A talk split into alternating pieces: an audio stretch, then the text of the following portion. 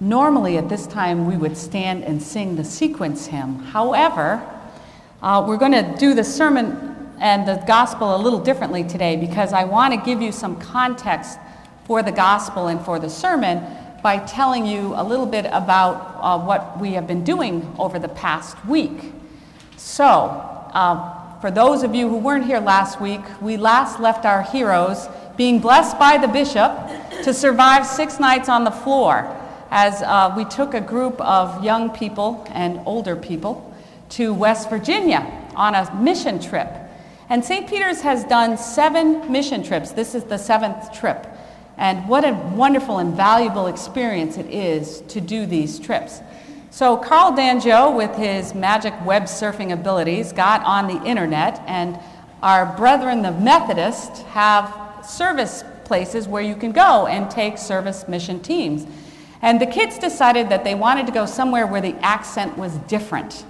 So we went to West Virginia, which is about as far as we could drive uh, without and making sure the accent was different. And we were actually seven miles from Maryland into West Virginia.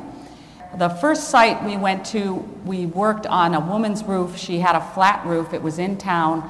It, her, her roof was just rotted with water and it had multiple layers. It had tar, it had particle board, it had rubber. And um, so we took the roof off. It took us almost all day. The particle board was like oatmeal. It was a heavy duty, hot, hard job. Uh, we had four youth with us, ages 13, 15, 17, and 18, and they worked. Um, everyone worked. If we asked somebody to do something, they just did it. It was the best group, phenomenal group. And we had four adults. We had Jen Horton, we had Carl and Donna, Danjo, and myself. So there were eight of us. And we cleared that roof off and picked up bags of, of tar and heavy shingles. What we did to prepare for the sermon, we went through the gospel. We read the gospel, which you will hear in just a minute. We read the gospel reading, and I asked everyone to pick a verse that spoke to them. And everyone picked a different verse. And then I said, Well, look at this verse and see how it connects with the work that you have been doing this week. So they um, figured that out. And that's what I'm going to read the gospel to you. Listen closely to the gospel. And then we will read, each person will read their verse, and then they will talk about how it connected to the week. The Holy Gospel of our Lord Jesus Christ according to John. Jesus said to them, I am the bread of life. Whoever comes to me will never be hungry, and whoever believes in me will never be thirsty. Then the Jews began to complain about him because he said, I am the bread that comes down from heaven. They were saying, Is not this Jesus, the son of Joseph, whose father and mother we know? How can he now say, I have come down from heaven? Jesus answered them, Do not complain among yourselves. No one can come to me unless drawn by the Father who sent me, and I will raise that person up on the last day. It is written in the prophets, and they shall all be taught by God. Everyone who has heard and learned from the Father comes to me. Not that anyone has seen the Father except the one who is from God. He has seen the Father. Very truly I tell you, whoever believes has eternal life. I am the bread of life. Your ancestors ate the manna in the wilderness, and they died. This is the bread that comes down from heaven, so that one may eat of it and not die. I am the living bread that comes down from heaven. Whoever eats of this bread will live forever, and the bread that I will give for the life of the world is my flesh. The gospel of the Lord. You, may be seated. Okay, do not complain among yourselves. The reason that the Allegheny Mountain Houses ended up restoring a mansion in Keyser and the Allegheny Mountain Houses is the um, rehab houses. The reason they ended up restoring a mansion in Keyser versus some other place is that um, the people in other towns said, Not in my backyard. So, um, Keyser is now blessed with having a place where um, those who need help can get the help that they need. Whoever believes in me will have eternal life. The men and women we met while working at the halfway house shared our stories and their struggles with us. who they were in the beginning, in their past, and their addiction, who they ended up being after they had gone through NA and AA. Ed had gone through AA. Um, he had gone to college for 16 years. He had, right? He had three master's degrees and was just a wonderful person, but talked about how he had been given an ultimatum of you have a lengthy jail sentence or you can go to AA. And he chose, oh no, he chose NA. He's NA. And he changed his life around and now works on the halfway house and tries to provide the same um, opportunities for other people to change their lives. Chris is 33 and he um, had battled with alcohol addiction for 20 years. And same thing chose to change his life around and now through our experiences with them and interactions with them we're able to see how they're dedicating their lives to having eternal life for other people.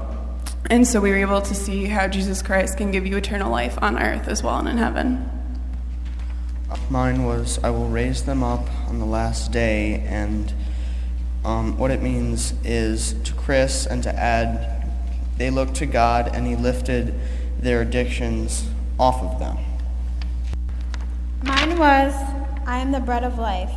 We were fed by many different churches while in Keyser, many of them laying out a luxur- luxurious layout of food. After a long day, we were grateful for the food. We met a woman named Sally whose roof we tore off. Whenever she could, she would help us by lending materials and welcoming us into her home so that, so that we could eat comfortably. Your ancestor ate, the manna in the wilderness and they died. This is the bread of bread that comes down from heaven. If you all look very tired, so I'm going to explain this. Um, the halfway house was the manna. And it looked dead. It did look that way. At one point, one of the men that was working on the house with us said that he last spring it was almost pointless working on the house because it was not gonna get to the point where they wanted it to build. So it was wasting their time. Um, however, I think on Tuesday when we went to the halfway house instead of working on the roof uh, was, was a message from God that we need to work on this house to help us, to help, help us help them. And, uh, I'm glad, I hope that this house becomes, becomes a place where uh, the inhabitants can eat the heavenly bread. And I'm glad that by helping to repair the house that, that this can be possible. Mine was, Whoever comes to me will never be hungry. And this reminds us that even if we have lost everything else in this world, you always have your faith to take with you. This can be seen through Ed and Chris's stories because even though they hit their rough spots in life, they were able to rise above them and make something good out of what was bad. And this is the will of God who sent me, that I should lose nothing of all that God has given me. When we started work on the halfway house, began a running joke, which was that that house was not more than half of a halfway house. and those of you who were here two years ago when we talked about the house that we worked on in Burlington, Vermont, may remember that we despaired of that house and what we'd ever be able to do with that house. Let me tell you, we learned when we went to Keyser, West Virginia, that the house in Burlington was finished. uh, looking at that house and thinking practically and realistically about how far they had to go and what needed to be done, it seemed as if that was a project that would never be finished, and as if our endeavors were really going to be fruitless. But listening to the stories of Ed and Chris and the others who gathered there for AA meetings and the stories of redemption that we heard from them, I realized that what we were hearing was one of the things that we heard at our morning prayer service every morning. And that is that there is no chasm that cannot be bridged, no loss that cannot be recovered, no mistake that cannot be forgiven, no life that cannot be redeemed. We need